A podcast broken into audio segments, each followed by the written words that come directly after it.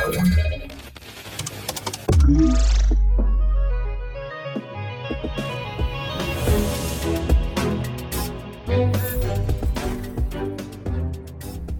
dobry, z tej strony Kamil Gapiński, Fundacja Bezpieczna Cyberprzestrzeń w podcaście Cyber Cyber Raport.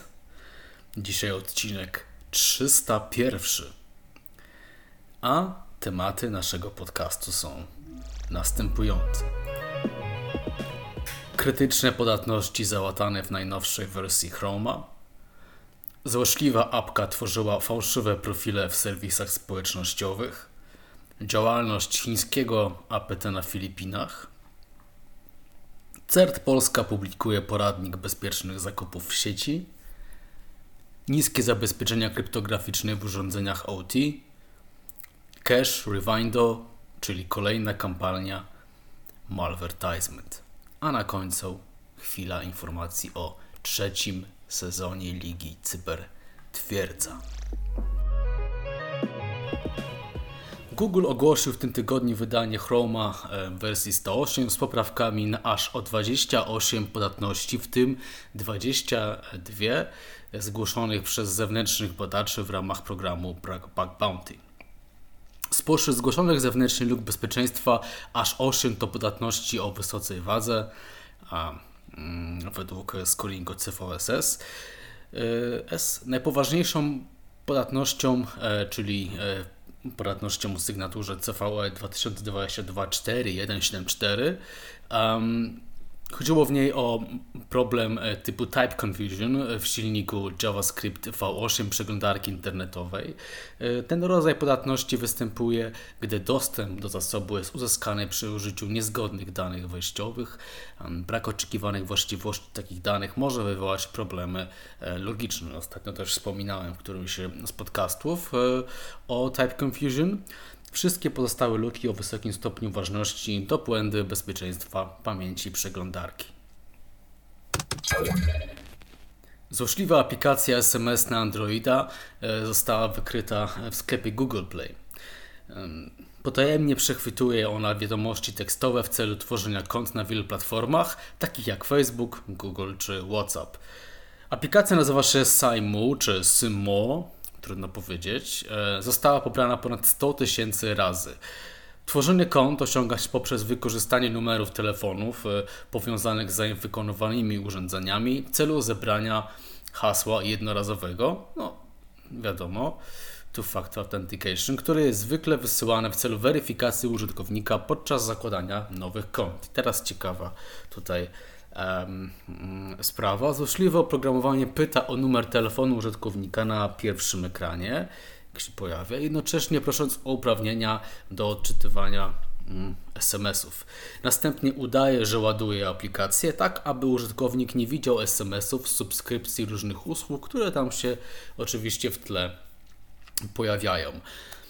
Drugim końcem w ogóle tej złośliwej operacji jest usługa Activation PW, a ponieważ za jej pośrednictwem właśnie można kupić nowo utworzone przez Saimu konta e, w tych mediach społecznościowych. Google e, oznajmił, że dwie aplikacje zostały usunięte ze sklepu Play, a sam deweloper został zbanowany. Badacze z firmy Mandiant wykryli grupę cyberszpegowską, rzekomo powiązaną z Chinami i śledzoną jako UNC 4191. Grupa wykorzystuje urządzenia USB jako wektor ataku w kampaniach skierowanych na podmioty m.in. z Filipin.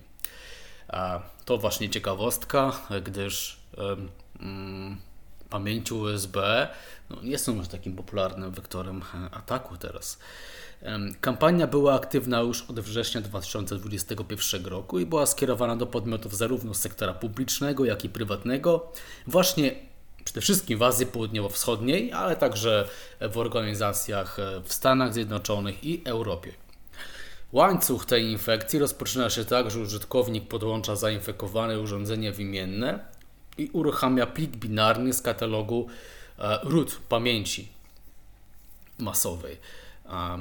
I tutaj, jak wejdziecie na stronę Security Affairs, który tutaj e, donosi o tej sprawie, jest też odwołany do techniki e, MITRE właśnie, e, technika T1091. No ale idąc dalej, pliki binarne o nazwie Removable Drive Exe lub USB Drive Exe to wersje legalnie podpisanej aplikacji o nazwie USB Network Gate opracowanej przez firmę Electronic Team czyli podszywają się pod tę e, aplikację, pod ten program.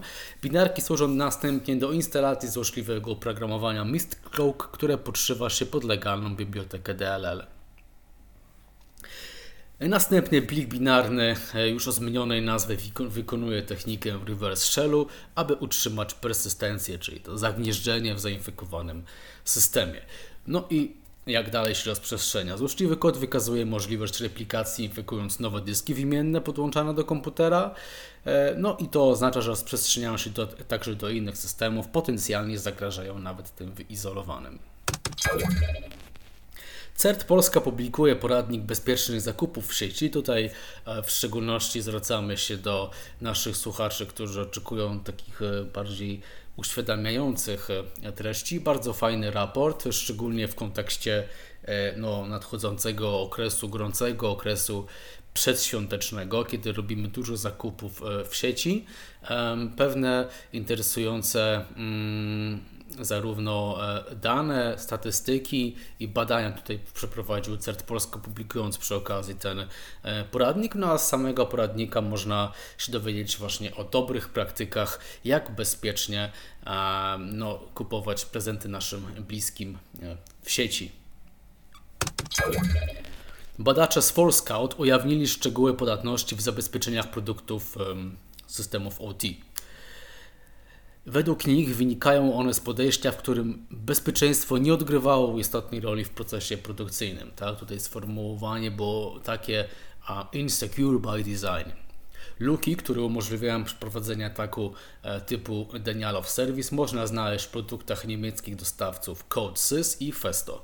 No i podatność sygnaturze CVE 2022 4048 dotyczy błędów logicznych w oprogramowaniu do automatyzacji Code SysV3 dla inżynierskich systemów sterowania. ForScout powiedział, że Code Sys działa na kilku milionach urządzeń i około um, tysiącach modeli od ponad 500 producentów. Luka wynika zastosowanej słabej kryptografii. Kampania Malvertisement Cash Rewind jest rozpowszechniana w Europie, Ameryce Północnej i Południowej, Azji, w Afryce, właściwie to w całym świecie. E, przy użyciu, uwaga, dostosowanego języka i odpowiedniej waluty w celu uwiarygodnienia tej kampanii.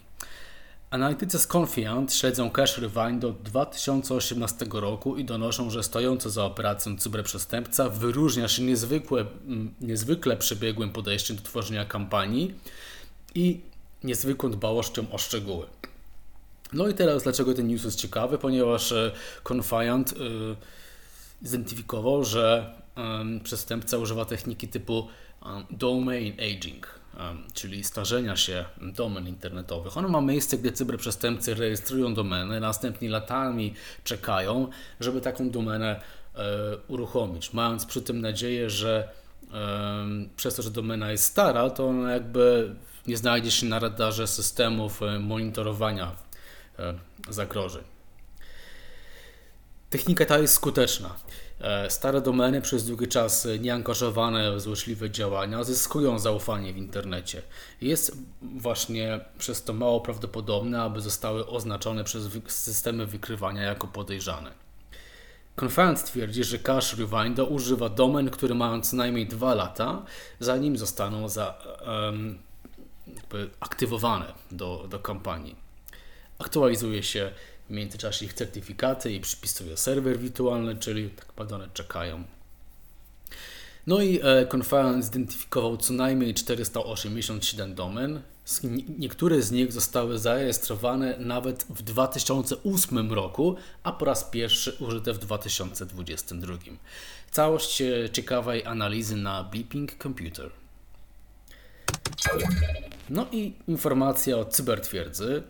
3 grudnia podczas konferencji Oh My Hack, serdecznie zapraszamy, startuje trzeci sezon Ligi Cybertwierdzy, więc możecie zapamiętać.